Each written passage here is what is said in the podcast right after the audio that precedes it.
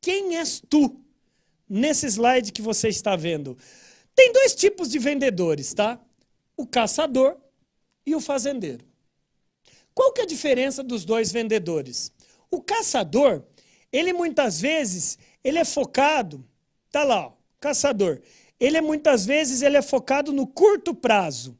Meta dada, meta cumprida. Geralmente o vendedor com perfil de varejo, ele é muito hunter, né?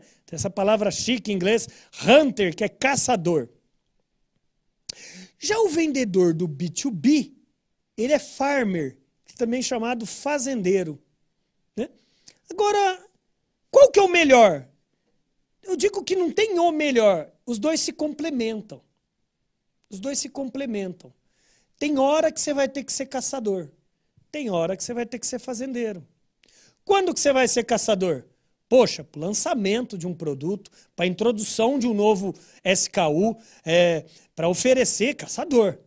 Fazendeiro, e visitando e mantendo contato, sabe? E alimentando gado, ou seja, e se relacionando. Não deixa o cliente te esquecer, pelo amor de Deus. Não deixa o cliente te esquecer. Esse é o papel da prospecção e da pós-venda. Os dois têm esse perfil, né? Um, o hunter é a prospecção e o, o fazendeiro, ele é o quê? O fazendeiro é, é, é esse, esse trabalho de mais médio a longo prazo.